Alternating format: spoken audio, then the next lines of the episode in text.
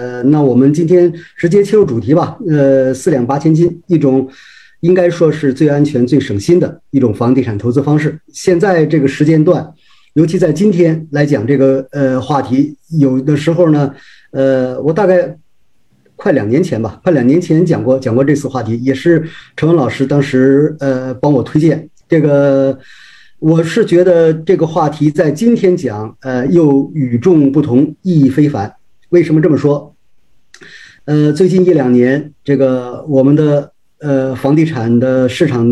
呃，也足够火热了。呃，不说登峰造极，至少也跨越了几个门槛，这个上了几个台阶。所以现在资产，呃，资产价格并不便宜。呃，这个我们如果要是还是在红海里面去博弈，去抢那些，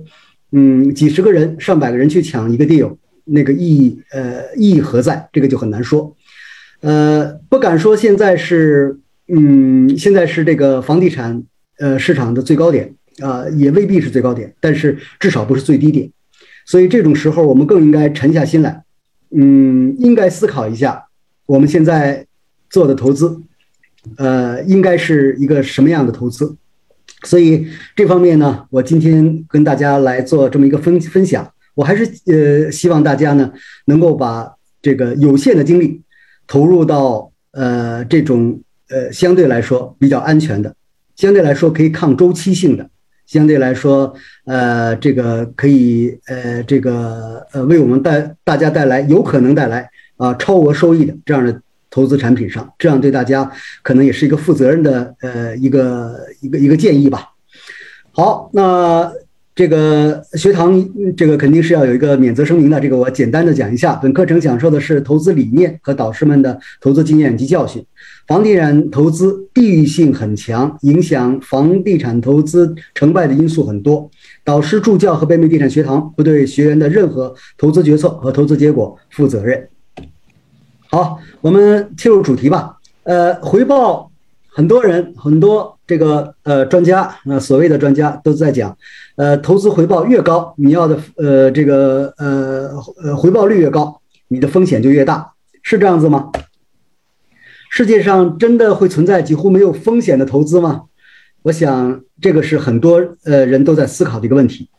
如果呃，如果今天听完了这个这个这个话题，我想呢，我们很多小伙伴应该有个清醒的认识。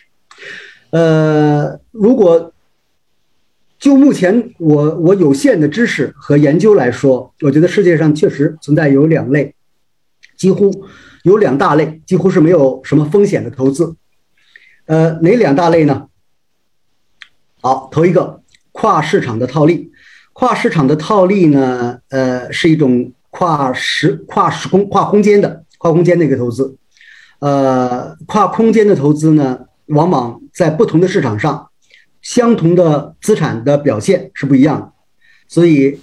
呃，在跨时空的投资上来说，你这个也是贸易存在的这个低买高卖，然后这个这个也是我们投资这个市场上，比如说，呃，这个嗯，伦敦的太阳已经升起。在伦敦，呃，资本市场已经开市的时候，这个市场上现在它的资产价格我们已经知道了。这个时候，嗯，纽约，纽约还在还在睡觉。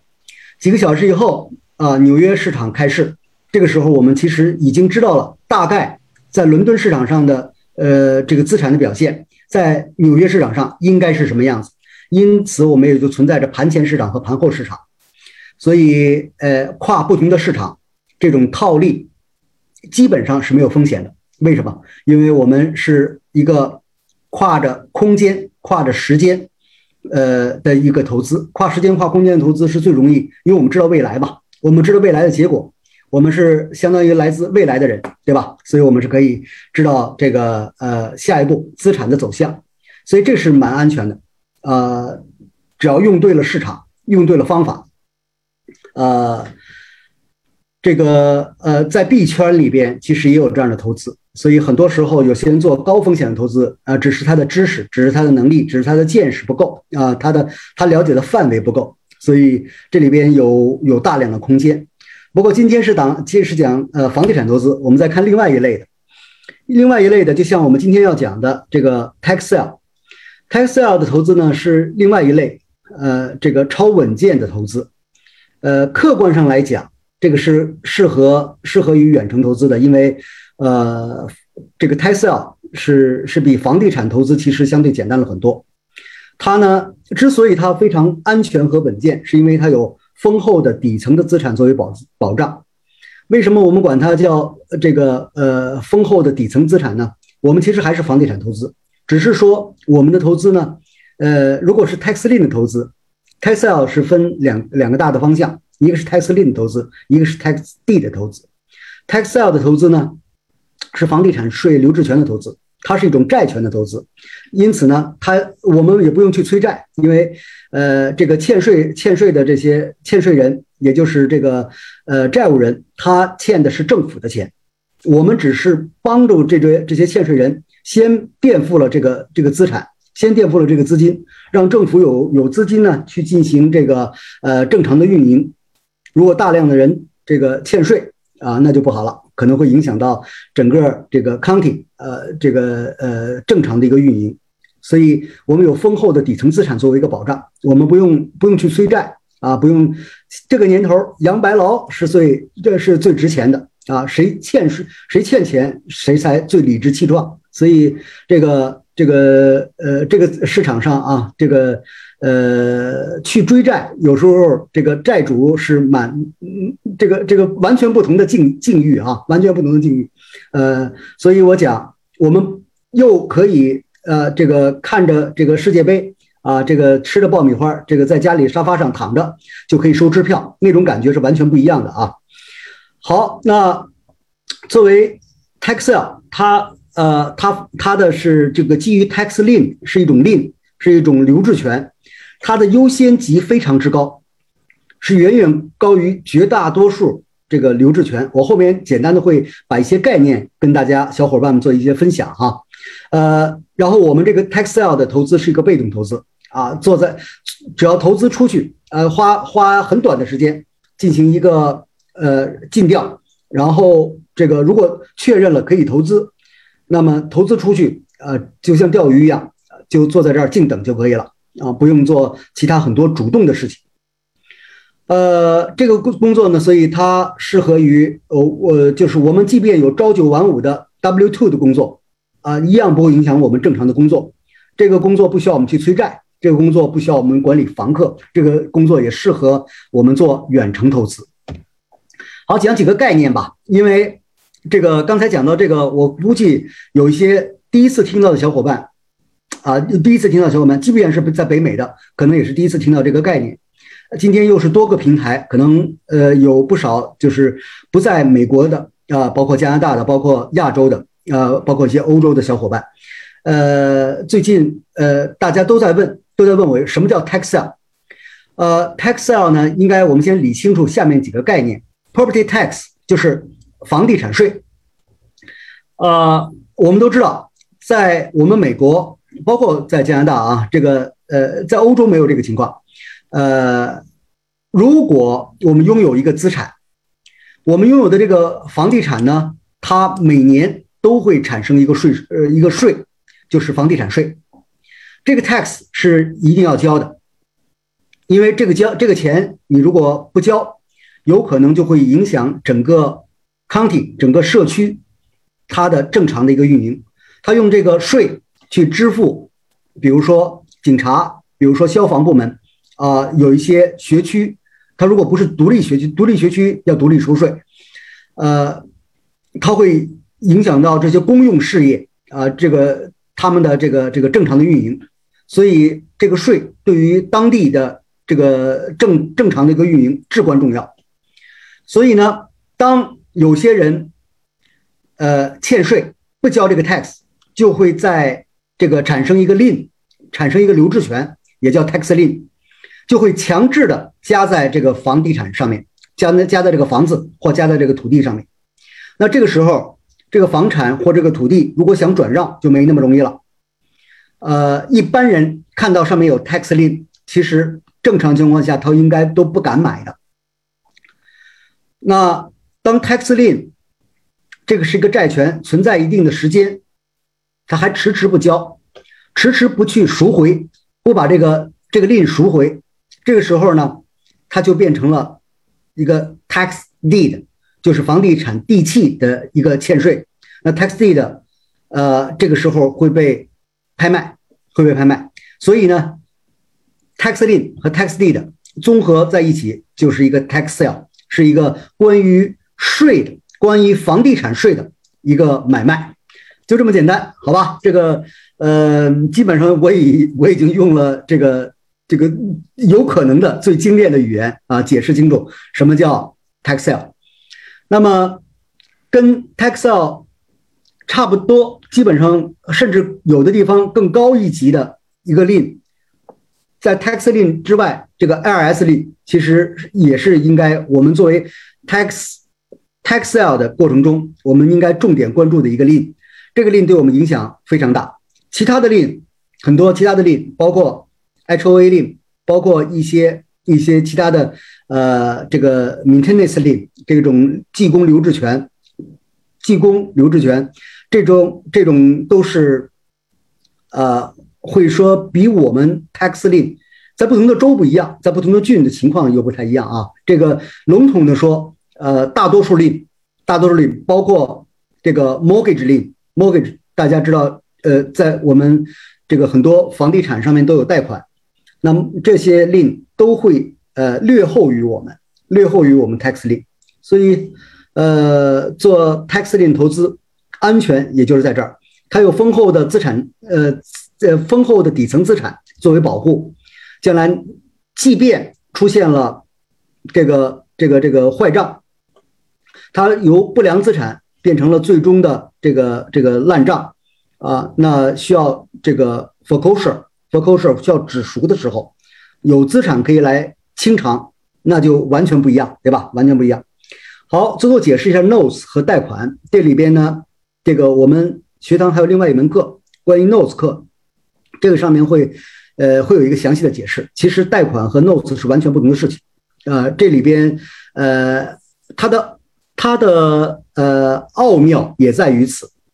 这个一个 notes 是可以进行买卖的，是可以进行交易的；一个贷款是并不能交易。所以这里边，呃，因为今天这个不涉及这部分，我就不详细的来讲啊。我给大家一个概念，就是，呃，很多 notes 的投资是。呃，基于基于 t e x e l 但是呢，比 t e x e l 略后啊 t e x e l 比 Notes 要要精彩的多。好，那我们讲讲重点讲讲我们今天涉及的这个 t e x e l 房地产税留置权。那 t e x e l 呢分两个方向，分两个方向，一个呢是金融方向的投资者，金融方向投资者他虽然也是投资于 t e x e l 但是呢，他只买到一个 tax lien 的 certificate，他只是买到了一个证书，所以呢。我们只是在相当于收国债、收政府债一样的一个一个一个呃一个投资，我们不用去管这些房产的怎么处理，不用去做 foreclosure，做那些烦很烦的事情啊。那 tax lien 的投资很有可能是一个这个回报率呃很稳定很高，同时呢呃这个又是没有没有那些这个三 T 的烦恼。所谓三 T 的烦恼，可能很多小伙伴也都清楚。这个作为一个房地产投资者啊，最主要的烦恼就是跟这些租客啊，这个跟这个 toilet 跟这个洗手间 进行这个斗争。我们还要去收租。这个 tax lien 投资，我们不需要收租，坐在家里等着支票，它会自动来的。它真真的会自动来的，因为政府它欠的是政府的钱，所以呃，这个。呃，简单讲就是就是就是这么一个，它是一个金融方向的投资，所以泰斯林投资是一个很省心的，也很适合于远程投资。那么 tax deed，tax deed 投资呢，它是一个关于房地产实物、房地产实物方向的一个产权的投资。那么如果我们一旦拿到了 tax deed，最终我们拿到了这个 deed，我们实际上是拥有了产权。呃，那么这个收益可想而知是相对来说非常丰厚的。那么，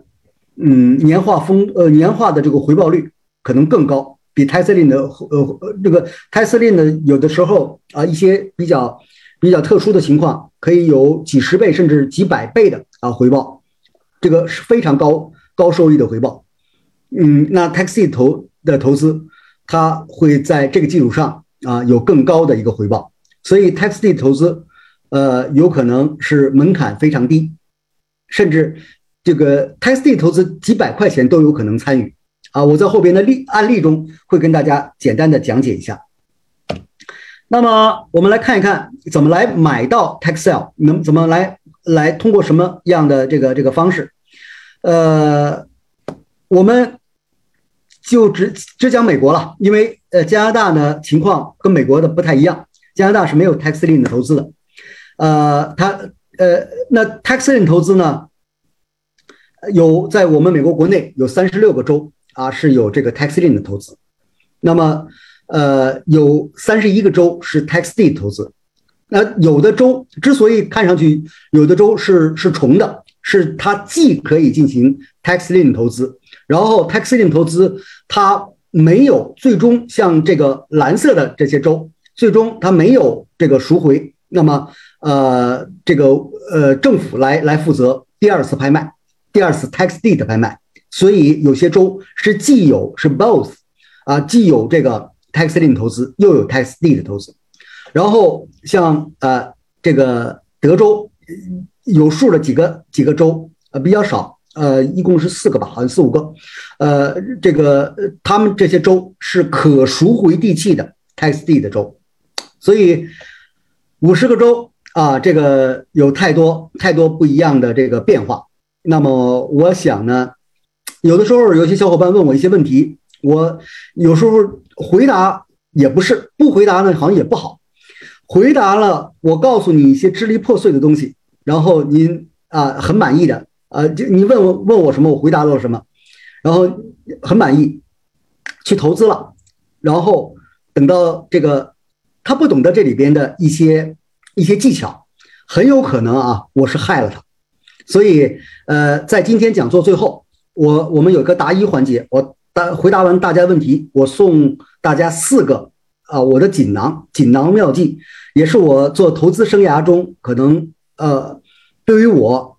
个人来说帮助最大的呃，这个我想做到这四件事，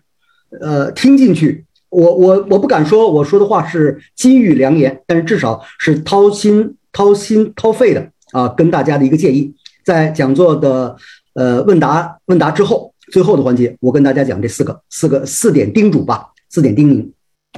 好，我们看一看 Tesla，Tesla 呢一般通过两种方式得到最终的利益啊，实现利益。一种我们在大多数情况下啊，大多数情况下都是左边蓝色的这种状况，就是赎回了，赎回了是好事儿，皆大欢喜。为什么皆大欢喜？赎回了，这个债务人他欠了税，他最终还是解决了。即便是暂时的解决了，也是解决了。那么这个时候呢，这个这个令就会被取消。这个令被取消了之后，他的房产就可以进行正常的交易。所以，对于呃这个投资人来说，我们收回了我们本金，同时呢，也有一个高额的利息或者一些罚息啊，各各种各种手续费，我们都可以收回来。那么，除了除了这个。作为投资人，我们作为投资人，我们获利；作为债务人，呃，那他他没有失去自己的资产，也是个好事儿啊，对吧？这个保住了自己的资产。对于政府，他提前拿回了他的，提前拿回了他的这个每年他的应收的这个税，他可以进行正常的进行政府的运作啊，这个对于他来说也是个好事儿。所以，对于我们投资人来说，我们是有利息收入的。而且有可能还是一个比较高额的利息收入收入。如果一个人欠税，呃，在拍卖之后，在拍卖之后啊，他可能很快的一个时间就已经，他已经这个这个赎回。那么我们这个算起来，我们的投资，我们的投资是有成本的。那我们的投资很有可能啊，呃，这个有一个非常高的呃非常高的一个这个这个年化回报率啊，很高的一个年化回报。因为我如果我们这个这笔投资是贷款。啊，从其他地方拿来的贷款，我们很快还回这个这笔贷款，那我们的这个支付的利息非常有限，但是我们得到的利润啊非常之高，好吧？这是关于赎回大多数情况下，那么还是终归在这个市场上还是有一些人最终还是没有能够呃债务人没有能够赎回自己的资产，没有赎回的时候，我们呢呃这个有主动型的 foreclosure 和被动的 foreclosure，呃这个在不同的州的情况不一样啊，这个我们到时候在课上会有一个比较详尽的一个一个讲解吧。呃，那 foreclosure，呃，准确的讲，其实不应该翻译成法拍，呃，它应该呢叫止赎，应该叫止赎。呃，这种个止赎的行动，阻止赎回嘛，阻呃止赎的行动，法拍很多时候我们就想到法院，这个未必通过法院来执行。所以，我们 foreclosure 的这个这个过程啊，有可能是需要一个时间啊，很很多时候需要一段时间。那么最终，如果 foreclosure 成功，哦，那有可能我们得到的是一个超额的收益。我们很多小伙伴做房地产投资人，啊，这个就不能嫌麻烦。这个房地产投资本来就不是一个呃，这个呃躺在床上啊就能做的事情。当然，我们如果做金融投资呢，就是另外一个方向啊，另外一个方向。如果想做房地产投资，就不能怕苦怕累，不能怕麻烦。那这个时候呢，呃，当然很多都是通过专业人士来辅助我们完成。呃，房地产律师，呃，帮我们顺利的完成一个止赎行动，那我们最终就会得到这个一个房地产，得到一个房子或者一块土地，啊，一个非常好的一个收益。好，呃，一起来呃讲讲讲几个故事，讲几个真实的案例，这样这个大家也许也许这个比较比较清晰吧。呃，这个有一个。有一个案子呢，是呃是在这个呃中美洲国家啊，一个叫牙买加的，这个牙买加的一个老人，他呢是呃偷渡入境的。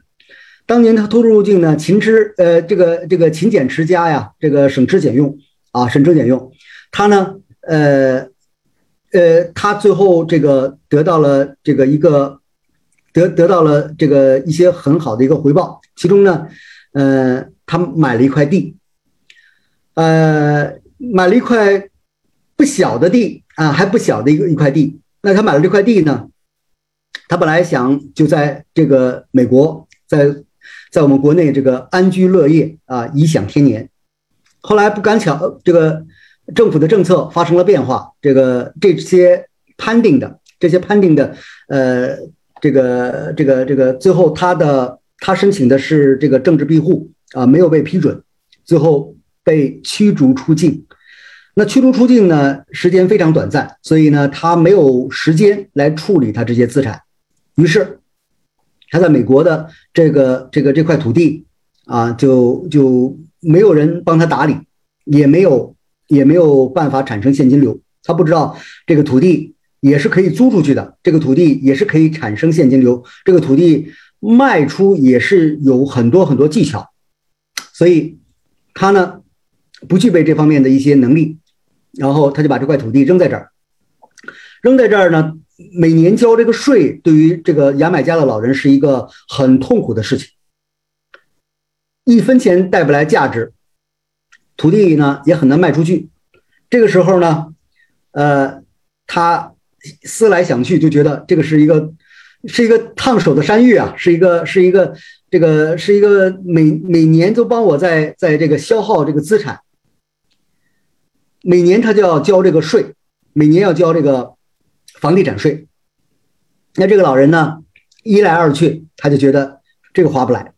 太划不来了。这个每年养着这么一块破地，这块破这块破地，这个呃，不知道猴年马月，他很他十年之内，他被驱逐出境，十年之内是不可以再进入美国的。所以这个时候，他根本没有没有机会来回来来处理这个资产，那么他就觉得算了，我干脆把这个土地我就不管他了，我不交这笔钱了啊，看他们能把我怎么样，看他们这个呃开始欠税，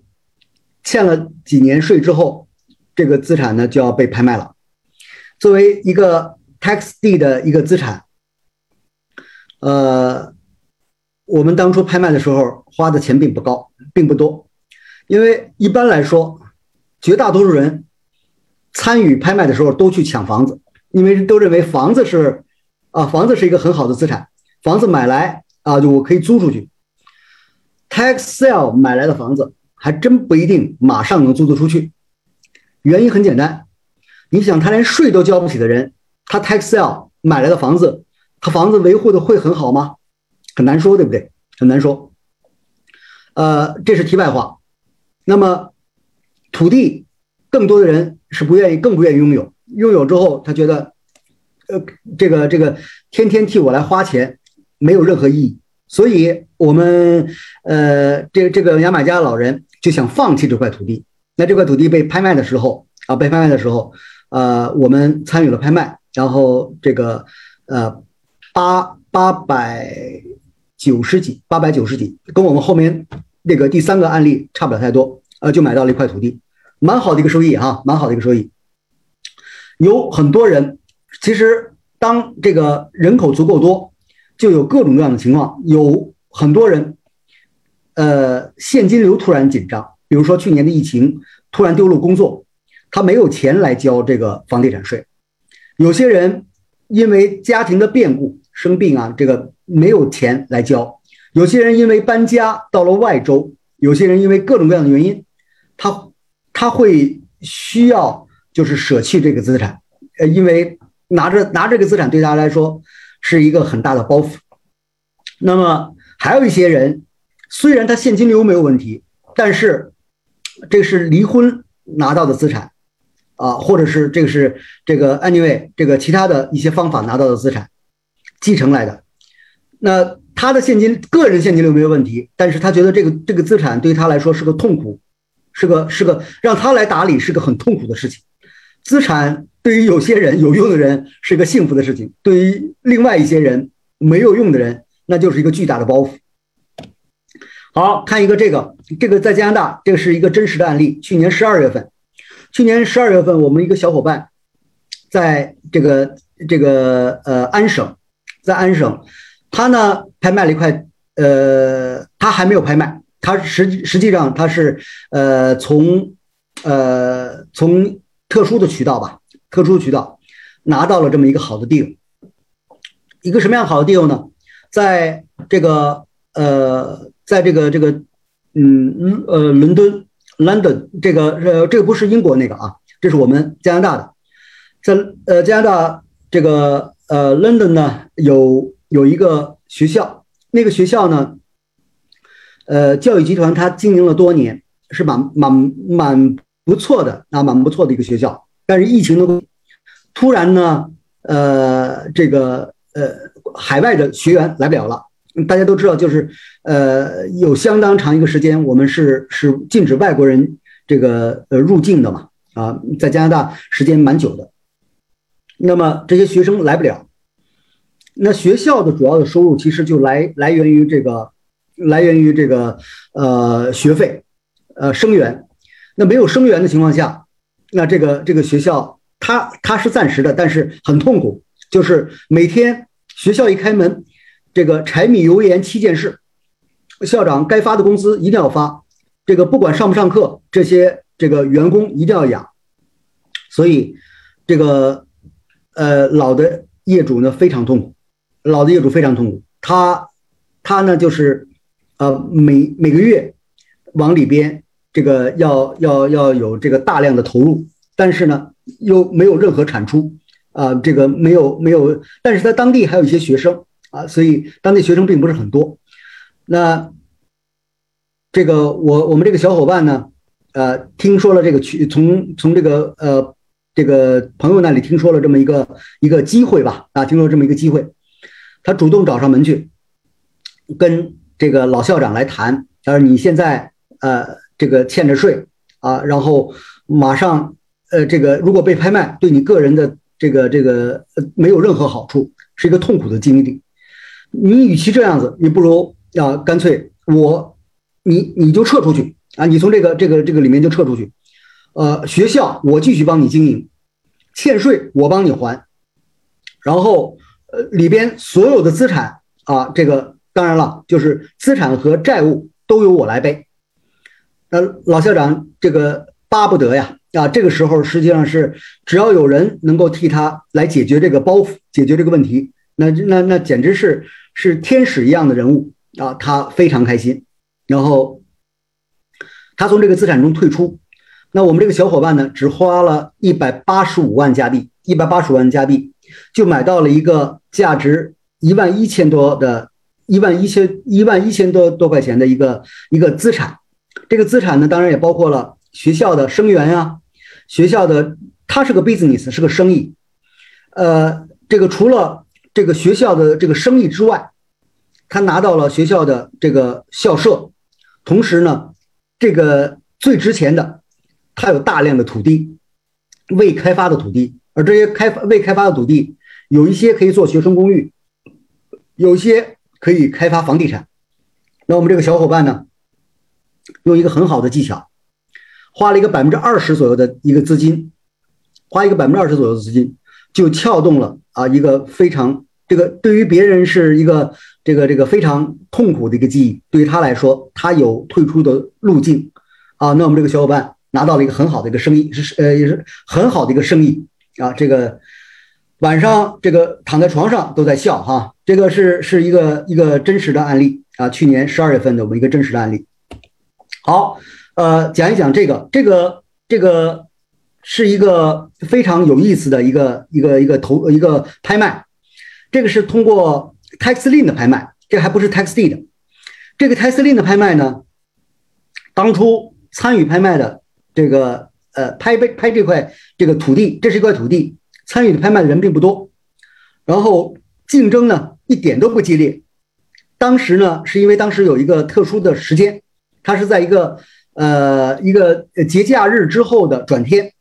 所以呢是是几乎没有人跟他去竞争。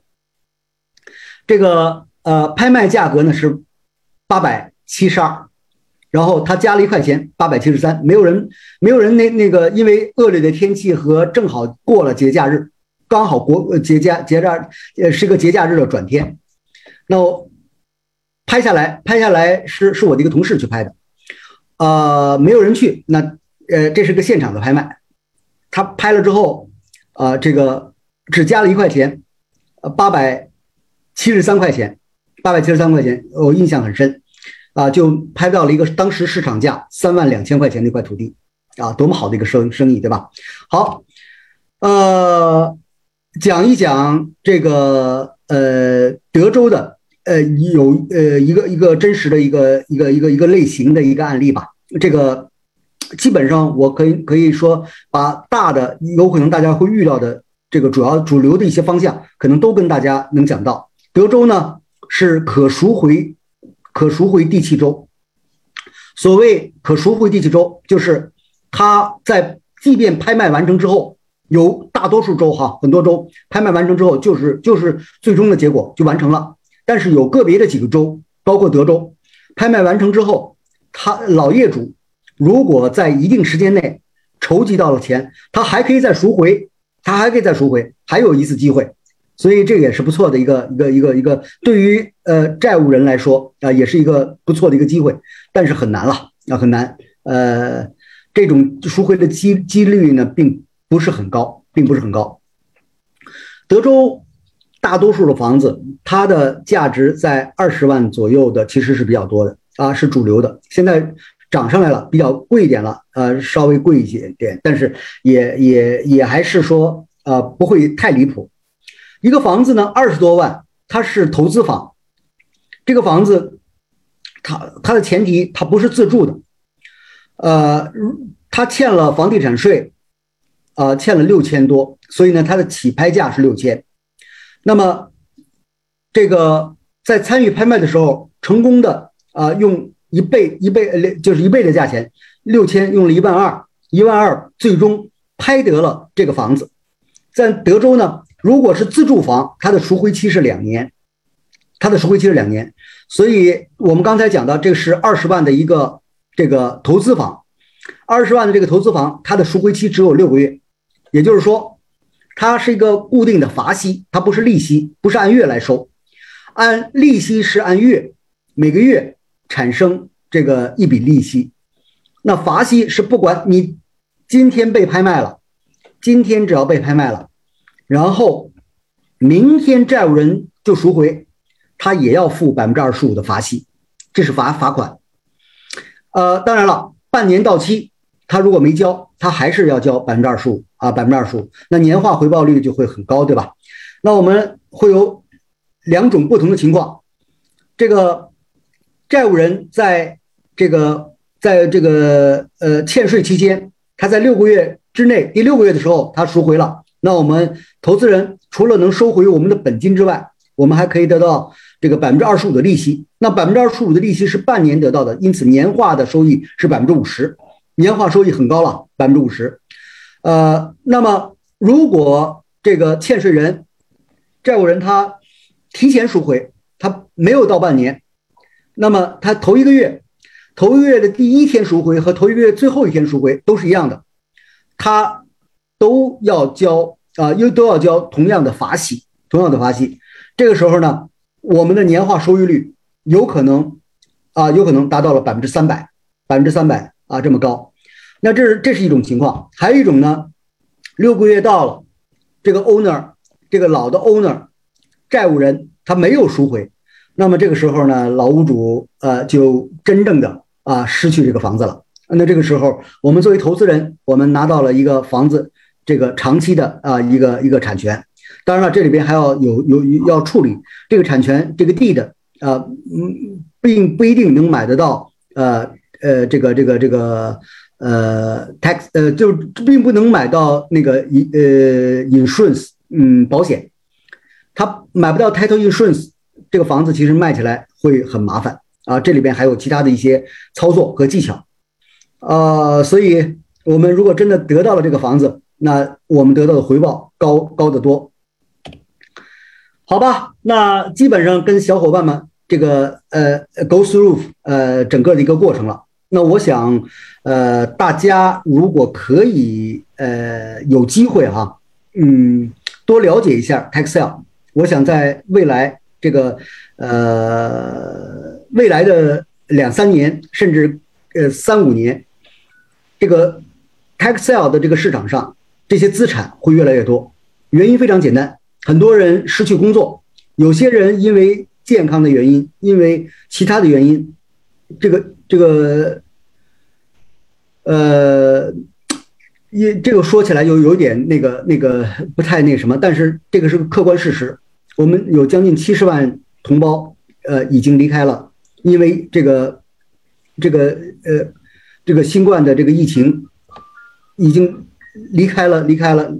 这个呃离开了人世。有这个资，这个在这个市场上，其实有有大量的这样的资产慢慢会浮现，因为有些人失去工作，有些人离开人世，有些人，呃，因为各种各样的原因会欠税，会不愿意要这个资产。那这个时候，我们作为投资人，我们可能有更多的机会帮到政府，我们可能有更多的这样的投资的啊这个可能性。以往我们的估计，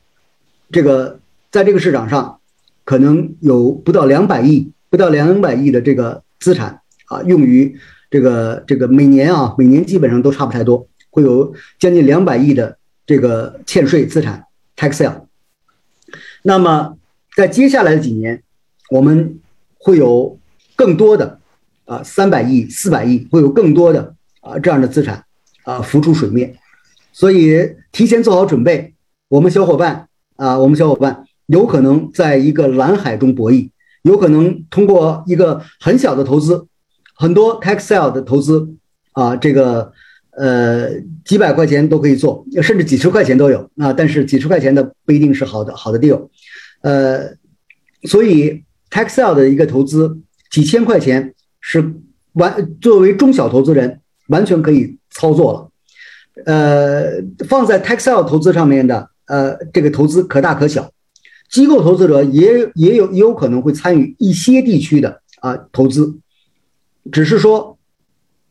呃，拍卖有很多场，拍卖资产有很多啊。这个我我在有些州，呃，这个这个这个几万个啊，是上万个这个投资的标的，那是很很丰富的。在有些州可能，尤其 tax deed 拍卖有可能会会很有限，这也很正常啊，这也很很正常。所以这里边机会呢，只留给有准备的人。我想，我们小伙伴如果要是可能的情况下啊，在这方面多一些了解，呃，至少多一个技能吧，多一个渠道。呃，正常情况下，Taxel，呃，正常情况下，Taxel 这个呃几千块钱到几万块钱就可以在里边呃开始操作啊，可以做做很好的一个操操作啊。这个并不是对于房地产投资来说，这并不是一个很大的投资，好吧？我们这里边的机会呃多多，我希望大家呢多一点关注，好吧？这个呃分享先到这里哈。